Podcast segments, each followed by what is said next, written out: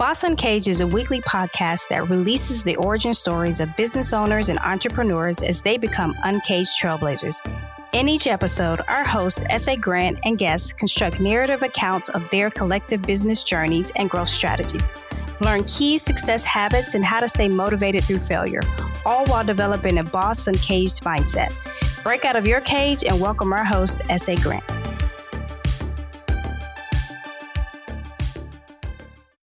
Welcome, welcome back to Boss Uncaged Podcast. So today's show is going to be a hella fun show. We're going to geek out on the topic that you guys know that I probably love the most, which is branding.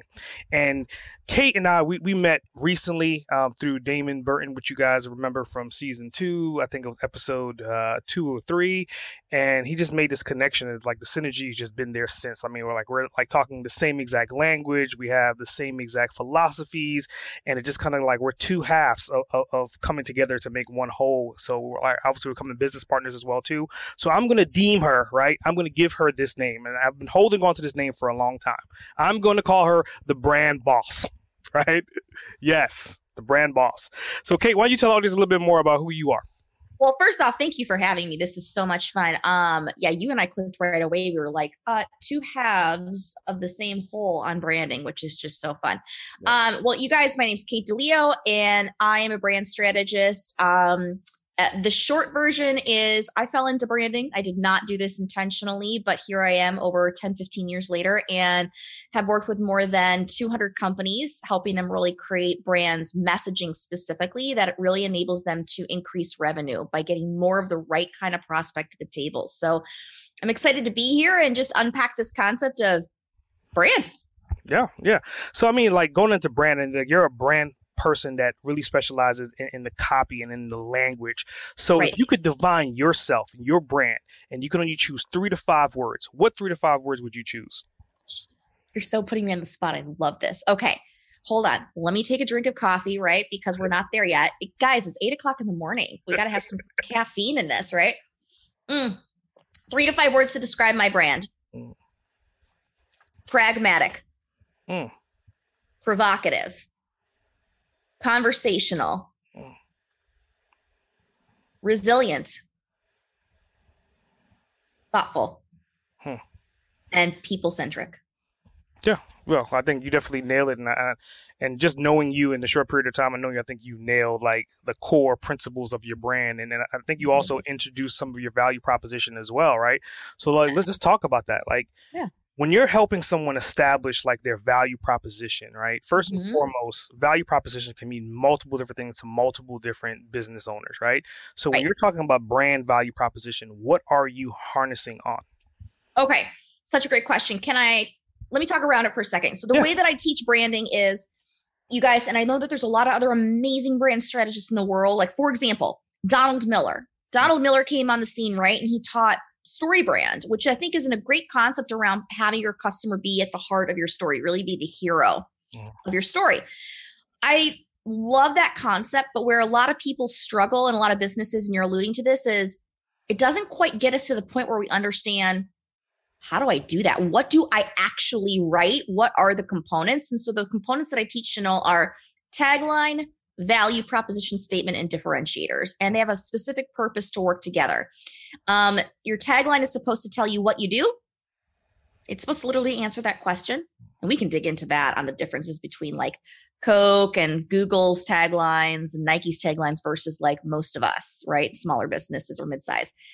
The value proposition statement second piece is really supposed to be the, the place where you call out the pain that somebody's experiencing and then directly say, here's how we solve that problem. Hmm. Value proposition statements really supposed to get at, we understand your pain, we get you. Here's how we solve that problem. And then the third thing that I always look for in messaging, if for a strong brand, are differentiators. Sometimes like the three uniques, like what makes you different and better than the rest. But your value prop, honestly, I don't know if you've ever felt this, but have you ever gone to a website and you read their value proposition statement and you're like, oh my God, they get me. They read my mail. That's what like a really good value proposition statement should do.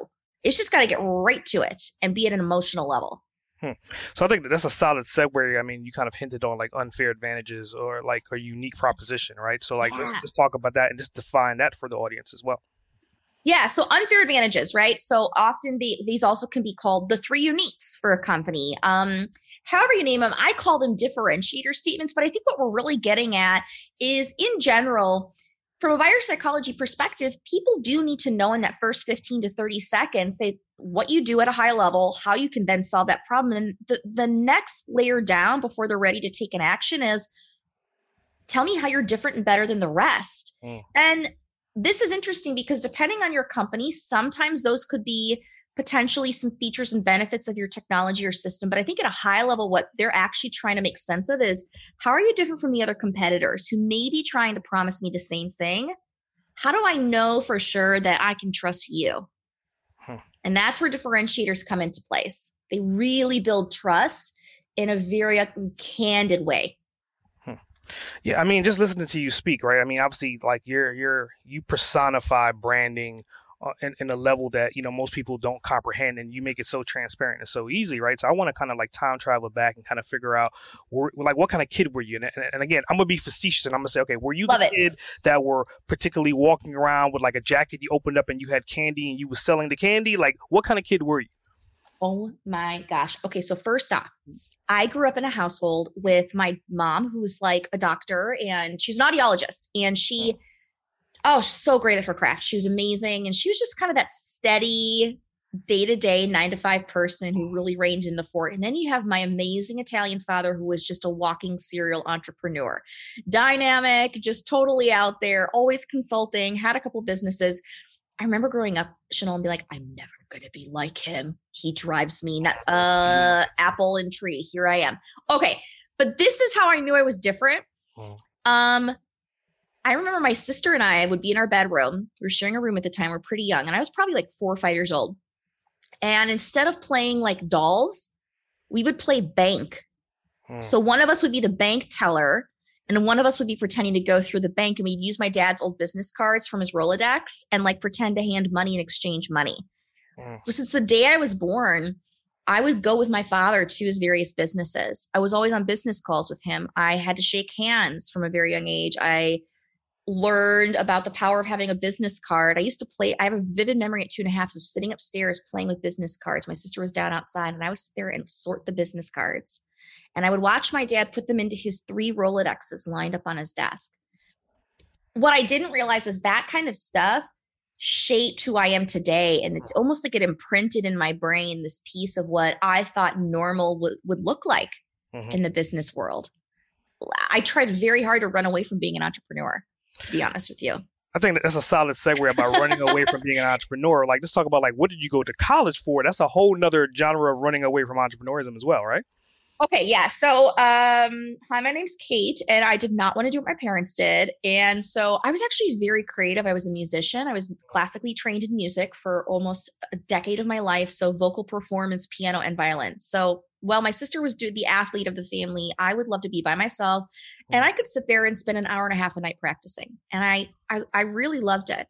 I've always been kind of an introvert, even though in the business world I show up and I've got energy. I always say I blame it on the coffee, right? But you know the thing is is um i went to school for cultural and linguistic anthropology and what is the heck is that? At a high level, it's very similar to like sociology, which the principles are from anthropology. Their field of study is something called ethnography. What they do is they tell stories not from our Western perspective, but they go in and they will go and live or un- like study a group of people for years at a time to write the stories and the actual history of that group from their perspective. So it's almost like embedding yourself into the mind of the people that you're working with versus us taking this outward perspective saying, well, they're doing this for this reason. Okay, fell in love with the concept and specifically linguistic anthropology, which is really about how does language shape culture and how does culture shape language. Hmm. So that was my background. And I had actually planned to pursue a PhD of all things to go and be a professor. Hmm. So I'm listening to you define that, and to be honest with you, I think it is what you're doing right now. It's exactly what you're doing right now. You're going into businesses totally. versus going into into like countries or going into other people's yeah. personas. Like that's what you're doing right now, but you're doing it on the business side. Is that not correct? Oh my gosh, completely. Well, it's so funny. So I am 36. So I graduated when the market crashed, 2008, you guys. So here I am And the reason I didn't end up going forward with this is A, I think I was a little tired of academia. I loved it, but I was about to start graduate work, right? And I had a professor that was like, Kate, listen, like, we don't know where this field of study is going to be. And I got to be honest with you, you want to be a professor, it's hard to find those types of roles, even in the United States. I'm going to recommend that you go get a job and pay off your debt and maybe just like come back and make sure that this is really what you want to do in a few years. So, of course, my Italian father was like, Yes, please leave my house and pay off your debt. I love you so much, but you need to leave now.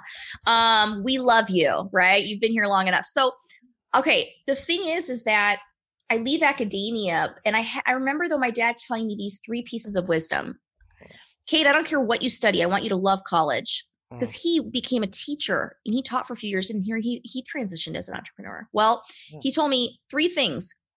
Number 1, you never burn a bridge. Number 2, you live and die by your Rolodex, and number 3, you have to know how to sell something. Hmm. Sage advice. So I left academia and even so though, the principles of anthropology and linguistic anthropology I think God has a sense of humor because, yeah, I absolutely do pull that into my work. I just would have never thought mm-hmm. that I'd be doing this for businesses and trying to stay as curious as I can as I work with them to understand how in the heck do we harness what already makes them really great and interesting, but maybe help them do a quarter turn of that message and siphon through the 35 ways they talk about themselves, right? And nail that down into the one, two, three that's going to connect with their audience. Yeah, I think it's a powerful background, and it's one of those things that, from a strategist standpoint, you never would have thought that would have been a module to be a bedrock yeah. currently where you are. So, like, my next question is, is obviously you've been essentially trained to go into cultural differences and to train people how to speak to that culture indirectly, right? right? So, like, in your current business, what is the worst example of something that you've had to deal with that you had to overcome dealing with differences? Oh gosh, do you want me to address that just in general or do you want me to address that like specifically with even like language barriers? Well uh, you could do both or whatever comes to your mind. I want you because you're a visual person right? So what, what are you seeing right now? Let's talk about that. Okay in terms of overcoming differences. Okay so I think first off, you talk about overcoming differences, and that's probably the biggest hurdle that I actually have to face every single project that I do. I mean, I'm gonna be really honest with you. Like, my clients come in and they have a sense of understanding of who they are. They have a sense of understanding of who their clients are, right? But I have to be honest, I think most of us as founders and entrepreneurs, we really take for granted two things. Hmm. We take for granted what actually makes us brilliant. And then I think we really take for granted what our clients really care about. Hmm. We get very focused on our actual offering. I do this, I provide these products and services. And the problem with that is when you look at brands, then what that turns into is a brand that talks all about the thing and nothing about the people they serve. That's actually where you see a clash of differences and it directly impacts companies because you see just lack of conversion rates. I'll be ser- seriously honest. Like nobody's going to buy from you if all you're doing is talking about yourself and your product. There's got to be a balance here of do you care about me? Do you get me as the consumer? And how are you speaking to me first before I want to care about you? It's a really delicate dance in the world of branding. On the cultural side, I find it fascinating right now. Um, we have a huge clash between Gen Zs and Gen Xers. That is a big clash. Like, I feel like the reach between Gen Xers, like my cousins are Gen Xers, and then I'm a millennial, right? That was an easier reach for a lot of us, meaning I could get where the Gen Xers were coming from and what they cared about and what they value. Gen Zs are different, completely different in the way that they even think about the world and the way they value. And so what's happening is, is companies are struggling with this question of do I have to reinvent myself now for a younger audience? Do I have to totally give up what maybe the message that worked for the last 20 years? How in the heck do I reckon with the fact that new buyers care about something completely different? Mm-hmm. That is the biggest clash I'm seeing right now. How do you actually work through that? That's definitely interesting. So, I mean, obviously, with something that complex, there must be some kind of systems in place to kind of delegate and to divide and conquer and to chew it up into smaller bites. So, again, let's say I'm that customer. What yeah. systems are you going to help me to create to kind of overcome that? Great question. Okay. So, and I'm sure you do this in your work too, right? So, mm-hmm. you know how in the process of building a brand, I think we first start with these questions around who am I? What do I want to accomplish? What uh-huh. problem do I solve? You know, what's my personality and brand uh, for my brand? All these things, right? But part of the work that I do is target audience analysis. So mm. when clients come to me, they go, We think we have a really good understanding of who we're supposed to serve. And I go, Great. Can we poke some holes in that to make sure? Uh-huh. And they go, Yeah, let's do that. And I go, We're going to look at this from the lens as if A, we, we're coming in blind. And B, I want you to look at it from the lens of revenue generation, not who you like to serve, but revenue generation for a uh-huh. second often what happens is you find that if a client comes to you and they say, Kate, I serve 45 to 60 year olds. Oh, and I also serve 30 to 45 year olds. Oh, and I also serve mm-hmm. 18 to 30 year olds. I go, whoa. So basically, you're serving everybody. Mm-hmm. And they go, well, yeah. So the first thing that you have to actually ask yourself is is reckon with the truth of this: is great brands do not serve everybody. Mm-hmm they do a really good job at serving a small minority that becomes their majority of revenue. Um, so I always have a rule of 70%. Chanel, if you were to look at where your revenue came from, mm-hmm. I want your message to speak to where you think 70% of your revenue came comes from. Mm-hmm. With acknowledgement that 30% of your revenue can come from other people outside that core audience that you're targeting. And you're totally fine with that. For example, for me, I serve small businesses predominantly. Mm-hmm. Does that mean I'm not going to work with a mid-size or enterprise level company? No, but I'm not going to actively go out and market to them the mm-hmm. way that I do small businesses. And I'm all right with that. So for you, same rule could apply. Mm-hmm. You know who's a really good example of who did this brilliantly and grew their market share? Facebook. Mm. Okay, does anybody remember when Facebook launched, right? Yeah. First off, Facebook launched just first off way in Harvard, then it expanded to East Coast schools, and then in 2004, my my freshman year at college at the University of Minnesota, we were one of the first like 50 to 100 campuses, right, that got like Facebook. Wow. You guys even remember that Facebook was just for college, hence the name? Yeah. Oh, and then they got so good at doing colleges, and you had to have a .edu email to sign in, or you couldn't even get on the platform. Then, when their market share, they blew up that market, then they expanded to the next one. So then they went to other populations, right? And then do you remember when your parents came on Facebook? You're like, no. Well, now Facebook has a totally different group that they serve. So why am I talking about this? Let me go back to the beginning of the question. How do I deal with this, Kate, if I'm serving like these totally disparate or different audiences? I think the question is, is one, am I comfortable serving just one or two of them to start? Two, which ones actually are the path of least resistance to revenue? Who have the highest likelihood of buying, who understand and value what I'm delivering the, the most, who don't need to be convinced, but will just convert. I think if you can answer those questions, often what happens is, is instead of you having three to five very disparate audiences, you find that you can really build a brand that wins work by targeting one, maybe two. Yeah, yeah, I definitely, I t- totally agree with you. Now, using Facebook as an example, I always look at Facebook as a legacy brand in the sense that okay, they started off with people that were in college, and then they morphed and grew while these people were growing as well into their businesses. And as they continue to grow, they'll continue to morph, and then they, what they'll do is they'll make a new model, Instagram, and go after their kids. And then as the kids grow, then they're going to probably buy another model. What's up, right? So then they have these three different age groups, these three different age brackets that are cohorts that are always going to be morphing and growing, but they're right. selling to all three of them independently and differently based upon what the platform does.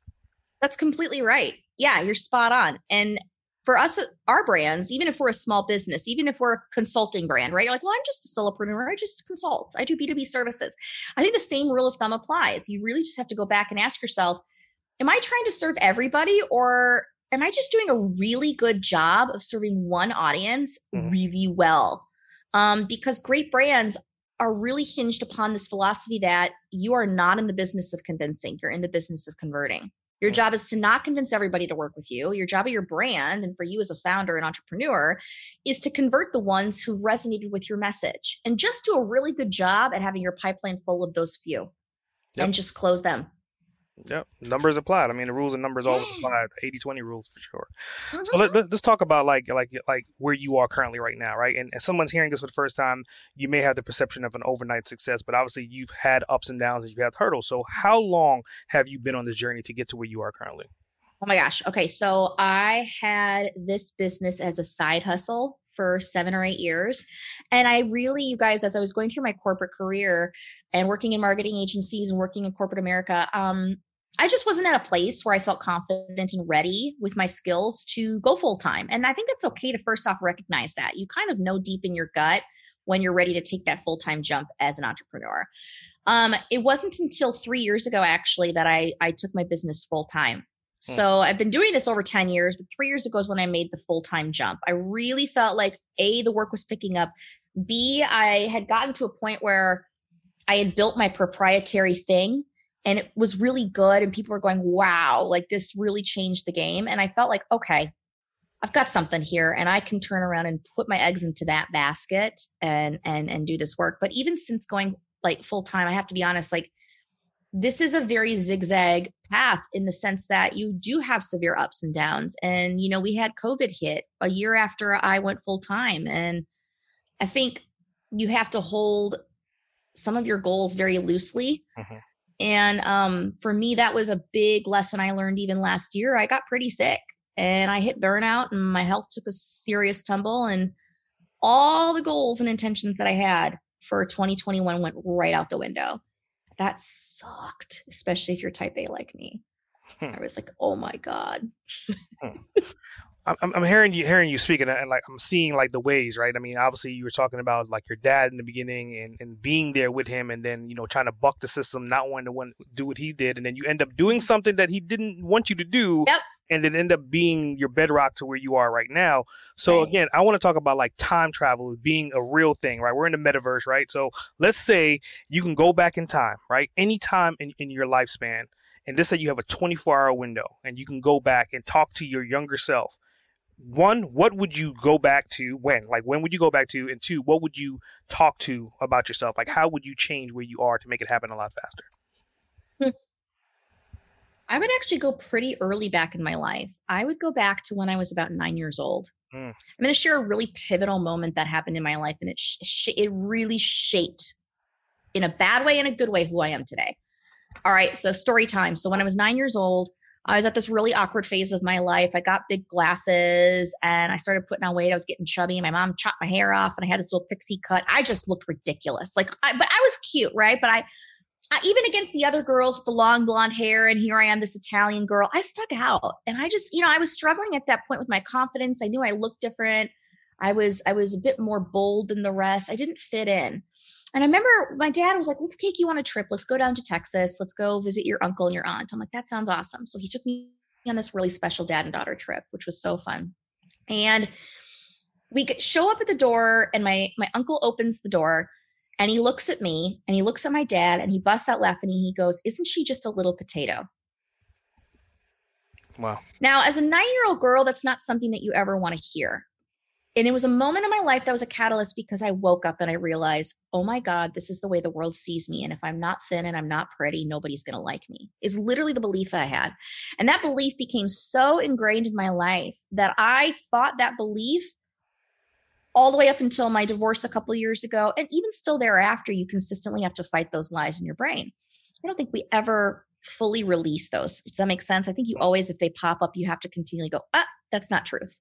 That being said, that shaped who I was. And for many years, I ran from my capability and my calling because I tried very hard to fit who I was into a box. I was always told I was too big, too bold, too much.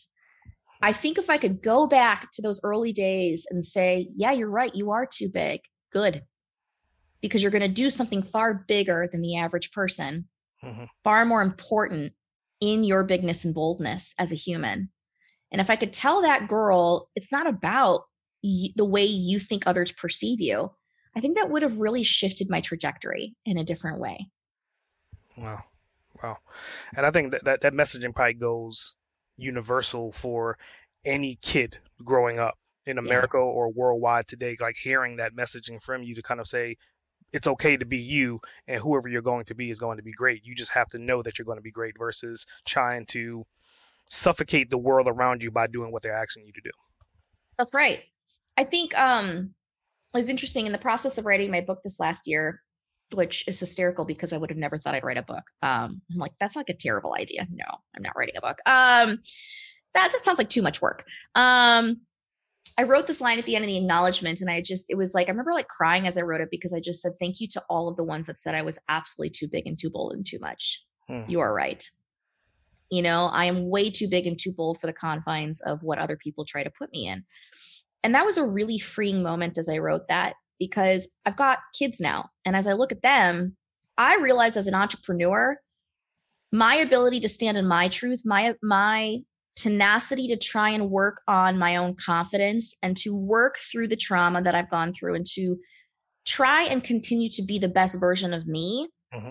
Is very much the core of how I'm able to then impact not only my children and give them confidence, but even the people that I serve. I realize that I can't do what I'm called to do if I frankly don't work on my own mess every day. Hmm. I think as an entrepreneur, that's really humbling. Yeah, I think it's definitely humbling and, and it's kind of like tipping the balance scales, right? And, and it kind of leads me to like my next question. And I'm happy you brought up your kids is like, with all your your historical stuff that has happened and your influences from your dad being an entrepreneur and getting married and going through the divorce and having you know overcoming self-esteem issues how do you currently like manage your work-life balance with your kids? Like like what, what does that look like for you? Oh my gosh. You know um i didn't have that for a very long time. I mean it wasn't until I hit burnout um, in January of 2021 where I had to physically put up some boundaries. Um, I actually was, my health started taking such a tumble that I was getting migraines two to three times a day. Mm.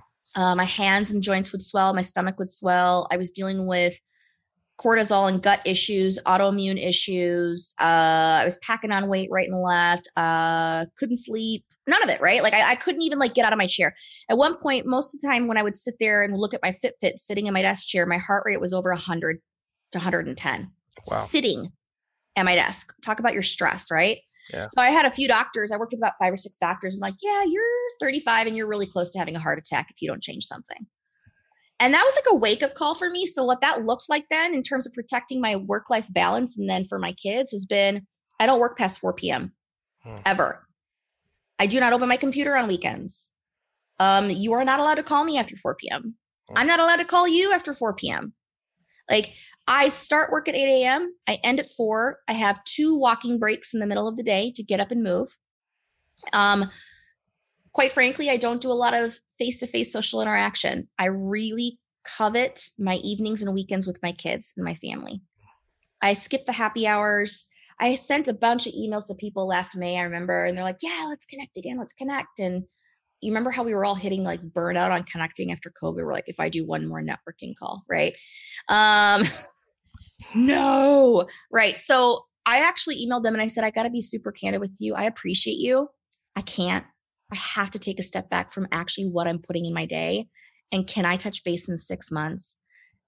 The amount of grace and receptivity that people gave me was mind blowing. And I realized, wow, this is actually super important. So I only, instead of taking like five networking calls a day, I only do them in the morning or the afternoon. I only take client calls certain times a day. And I do it based on when my energy is at its max. Mm.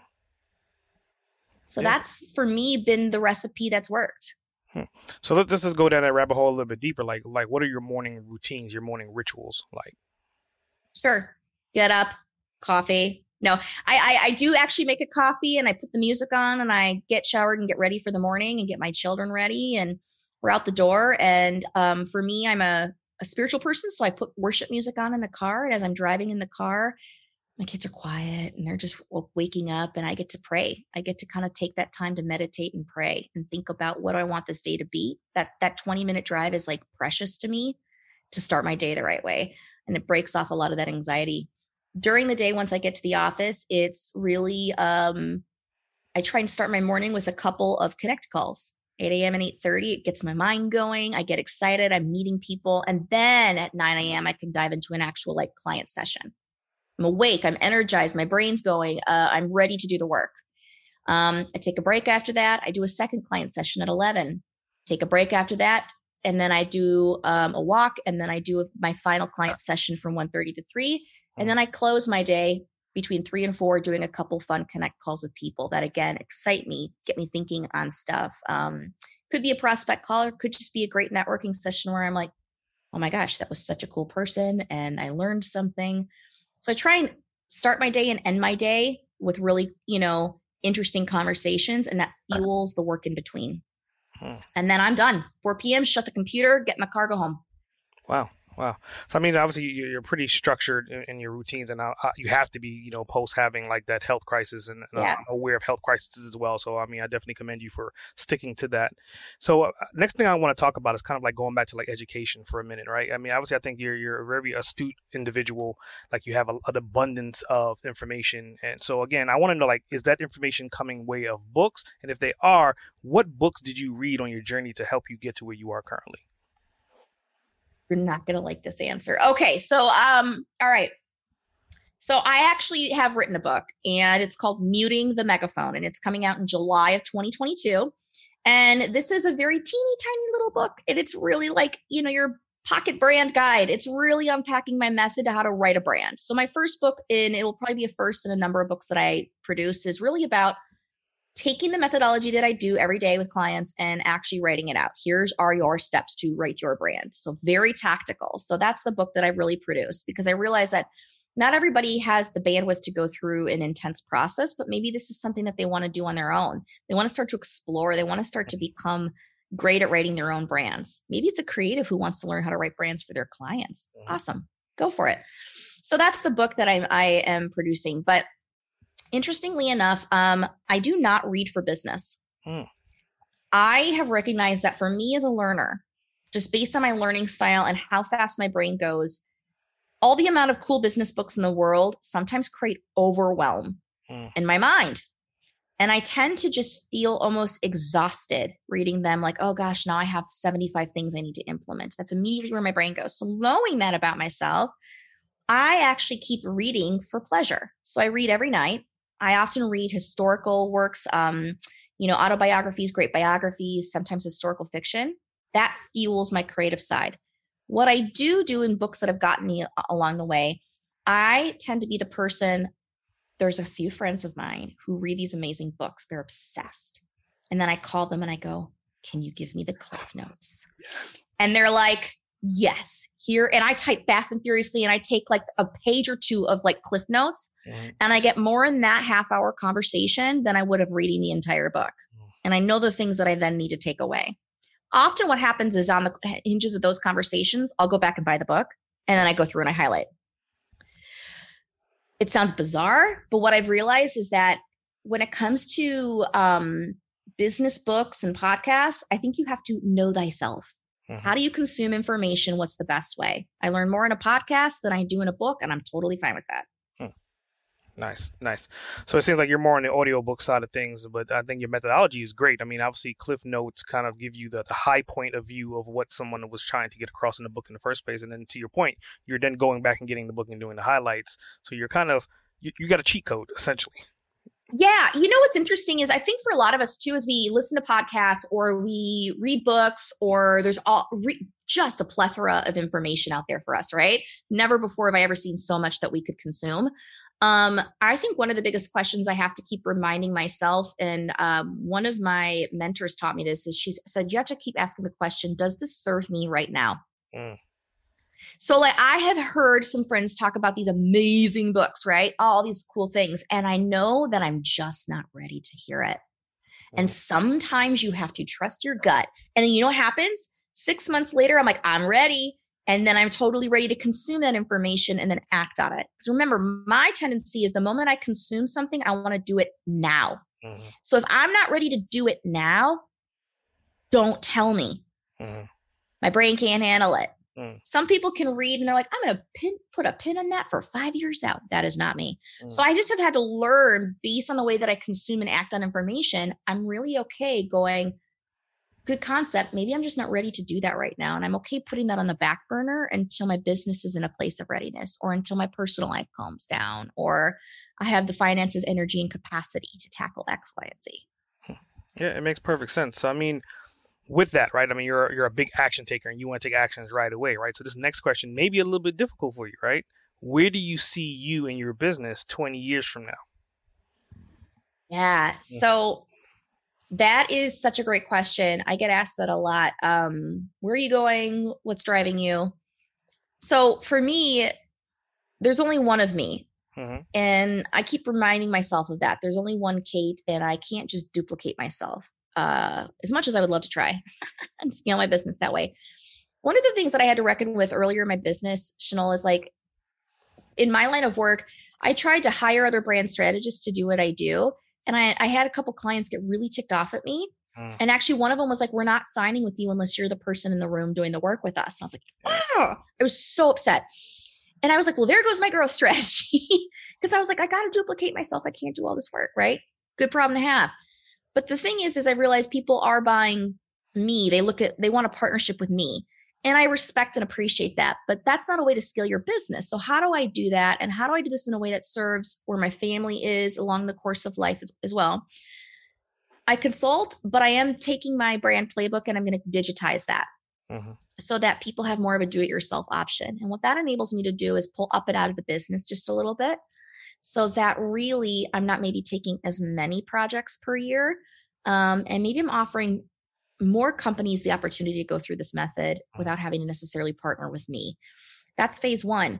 In five to 10 years' time, the goal is to candidly be maybe only taking 10 projects a year versus the 30 to 40 that I do per year right now. Um, and I want to be able to teach and speak and, and write. I love teaching. So for me, if I can be in a room and see people have the light bulb moment, that's where I want to spend my time because I learn from them too. Like whenever I teach a room of entrepreneurs, I'm like, oh, I learned from them. This is amazing. Mm-hmm. So that's the goal. The ultimate goal is to really have a lifestyle where I could work 20 to 30 hours a week from anywhere in the world. Nice. That's it.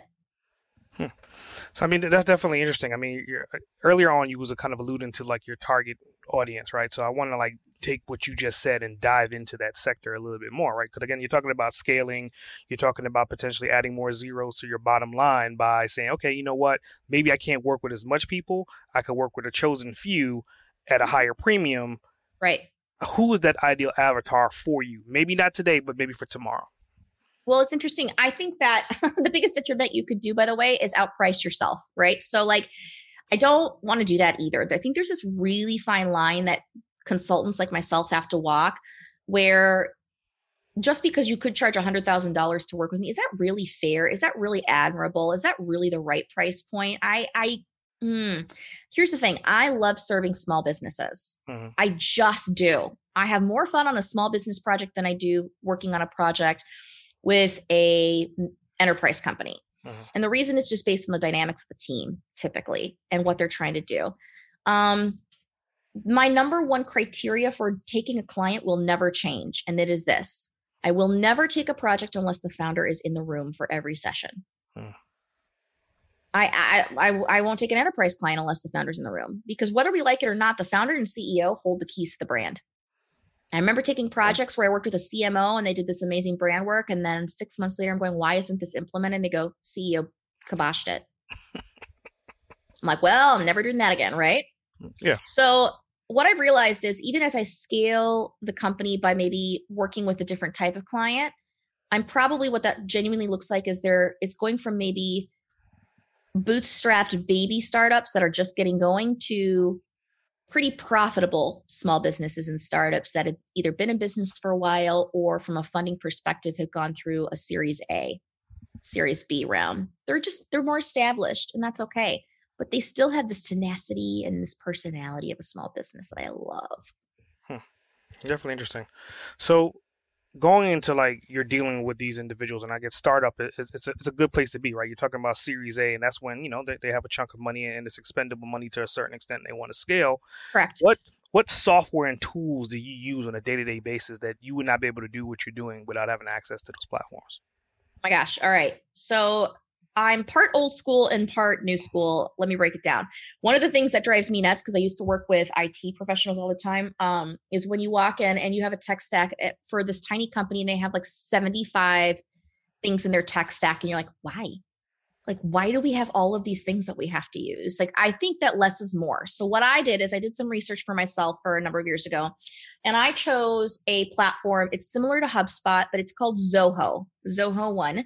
Now some people love it some people hate it but here's why i chose it based on my marketing needs at the time and currently, I wasn't doing a bunch of inbound marketing. I wasn't in a position where I necessarily could even maximize the capabilities of HubSpot, for example. So, what I did is I recognized what I'm needing more than anything is a really solid operations, CRM, and, and project management infrastructure. And Zoho One fit the bill.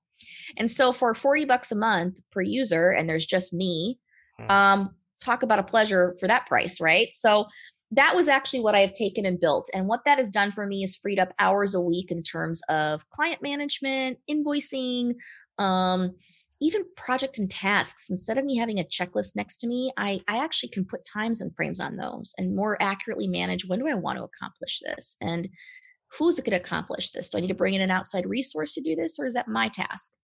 Um, that has been invaluable for me. The other thing that is the most important thing that I did early on is I productized my entire process. Mm. So you and I could go to town on this one, right? So instead of instead of me coming in every time and just being a consultant that's like, let's just talk strategy. Mm-hmm. I was like, no, A, I'm going to go on a tangent. B, my client's going to go on a tangent. So what I did is I built just a Word document mm. and I built this brand playbook and it's like 30 pages long and it's got all the questions that we ask in session one. It's got the charts we fill out in session two and all the sections. And then at the end of it is all the final brand components that the client walks away with, including like an implementation checklist.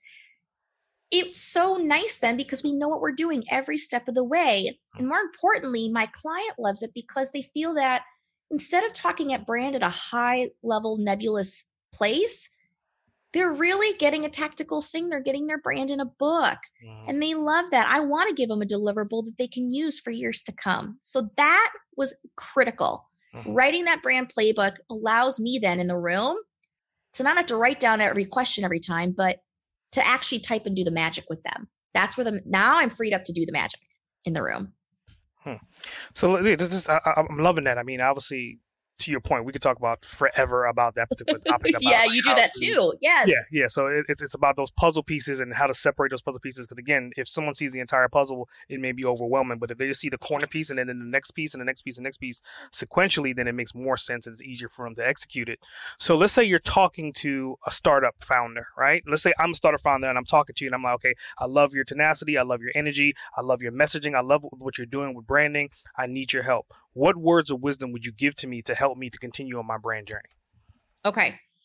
The words of wisdom that I, there's a few things. It's number one, remembering that the goal of your brand is to be the path of least resistance to revenue. I don't want you coming up with sentences, Chanel, if you're writing this on your own, just for the sake of coming up with cool things. I want you to understand what am I saying that's going to deeply resonate at a heart level mm. with my prospect. The second thing that I want you to remember is that you're not in the business of convincing, you're in the business of converting. Hmm. You do not need to convince somebody to work with you. On the contrary, the job of your brand and the job of you as a founder is to put forth a message that's not only authentic to you, mm-hmm. but resonates with the right kind of audience that you think really is going to get value from this and allow them to self select so that hmm. they come to the table and they go, I love this. Here's my specific pain. Can you help me? And boom, you're having a real conversation where you're talking price, you're talking the next steps, and they're converting.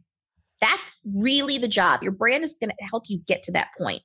And if you can just be okay with that, that's the, where the magic happens. And it puts you out of position of feeling like I've got to be a slimy salesperson, but instead deliver a pitch that really is just going to get the right prospect to the right table at the right time. Huh. I mean, I think it's definitely profound what you said. I mean, it kind of goes back to like traditional stuff, talking about um, features versus benefits, right?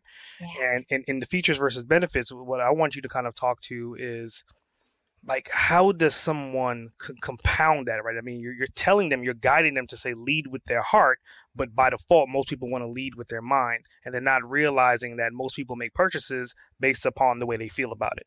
So let's talk about that for a second, for a second, in, in the sense of benefits versus features. Yeah, that's great. So, um, so again, if we go back to the purpose of like your value proposition statement, and we get very tactical here for a second, right? You're going to have a cool big bold tagline on your website, and then you're going to have this follow up series of one or two statements that's really about your value proposition. Okay. And the value proposition is supposed to really call out the truth of what somebody's feeling and then address, like, now, if you take this action, Mr. or Miss or whomever, mm. buyer, we can solve that pain for you. What that realistically means is that instead of leading the conversation with saying, we provide technology services to companies, mm. it's saying, technology is hard, and that's where we come in. Partner with us, and we're going to help you build the right thing so you can do your job better. See, that's flipping the narrative from saying, we do this to saying, we get you. Here's how we solve your heart pain. It just happens to be through these amazing products and services that we offer. Hmm. Well done, well done. I mean, just listening to you, it sounds like you know, in today's world, a lot of people they go for like AI systems to, to write their copy. But again, these AI systems are based upon the intellectual side of someone like you sitting down, understanding these philosophies, and then programming something to be able to do what you do right off the top of your head, like you just did. So I definitely, um, I, I really appreciate like the mm-hmm. way you define that answer to that question. So my next question is like, so with that being said, right, and you're such a profound person in branding, how does someone get in contact with you? How do they find you on the internet? Sure. So first off, find me on LinkedIn, please. Oh my gosh, I love connecting. If you've listened and you follow Chanel and you listen to this podcast, I would love for you to connect with me on LinkedIn. Send me a personal message. I do read every single one and respond to every single one. I'd love to know who you are, hear your story, and if you want to connect on a Zoom call, let's do it. Let's find a time to chat. Always happy to do that. So that's number one. You can find me, Kate DiLeo. The spelling of my name, I'm sure, will be in the show notes. So watch for that. The other thing is very simply just go to my website, www.katedileo.com. You can check out uh, previous talks I've done. You can certainly check out how you can work with me, check out when the book's coming out in July, but would love to hear from you. Nice, nice. So that leads us into like the bonus round, right? And this next question is kind of like a, a question that again, I don't I think that you're doing what you're doing because you're passionate about it. So let's take out the money. If money wasn't a factor of what you're doing, would you still be doing what you're doing right now? Yep. Why? Because my purpose in life is to help people to step into their purpose. I just so happen to do that by helping them understand the message that's going to enable them to do that. Hmm. Hmm. Beautiful. Beautiful. Okay, another bonus question for you. If you could spend 24 hours with anyone, dead or alive, uninterrupted for those 24 hours, who would it be and why? Jesus. I just I just want to watch and listen. Hmm. It's not just because I'm a Christian. I became a Christian in my later years. Mm-hmm. You know, that was a choice of mine. I want to watch what he does, how he talks, the way he interacts with people. I think that there's a lot we can learn from people such as Jesus who've walked this earth and made an impact like that on others. Hmm. I could definitely see that, especially with the just like knowing that the Bible is a, a big book of storytelling, and, and I mean that's essentially what you're doing. So it makes perfect sense. I want to watch the people that have gone before us and how they show up in the world every day, and the way that they love people, and the way that they treat people. Wow! And that's the thing that I I would love. Mother Teresa, similar. Doesn't matter if they're a Christian or not. You just look at people that had an impact in the world, right? Mm-hmm. I want to watch them. I want to understand the way that they treat people because I think I get in my own way. We all do. But yeah. if there's stuff that I can glean from somebody like that, mm. of how to slow down, to listen differently, to care differently, hmm. that's the stuff that changes you and it changes others. Wow. Wow. So, I mean, with that, like another spin off question based upon that answer is with significance, right? And you're talking about Jesus and Mother Teresa, and I think that you have hell of significance in the area of what you do expertise wise. What is your most significant achievement to date? My family. Hmm. I mean, I'll, I'll, be honest. You know, I've got a beautiful blended family. I've got four kids under the age of eight. Wow. my my husband's a saint. Let me tell you, I love that man. Um, and he loves that I can run my race as that brand boss. Um, my family my kids my my spouse that's that's the most important thing to me. Um at the end of the day listen if i get sick and i can't type ever again my arms get cut off and i can't do this work anymore but i still have them mm-hmm. i'm still a blessed person. Wow. Wow. It's beautifully said for sure. I mean obviously i can tell you write copy for a living for sure right So going into closing, man, I always love to give an opportunity to whoever I'm interviewing to become the host of Boss Uncaged podcast. So the show is yours. I am now the person you're interviewing. What questions do you have for me? Favorite food? Um, it'll be Thai or Japanese cuisine. Favorite color? Clear. Clear? I that is the best answer I've ever heard to that question, by the way. That is amazing. Mine's black. So there you go. It's like it's either, yeah, there you go. Um favorite month. December. Favorite time of day. That's interesting. I used to be a night owl, but now I'm becoming more of an early bird. So I would say maybe four or five o'clock in the morning. Favorite place to take a nap. My hammock.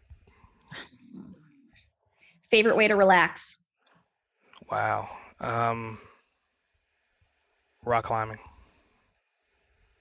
Favorite way to work out. Hmm. Mixed martial arts. Fascinating what we learn. Mm-hmm. Favorite thing about the work that you do? Wow.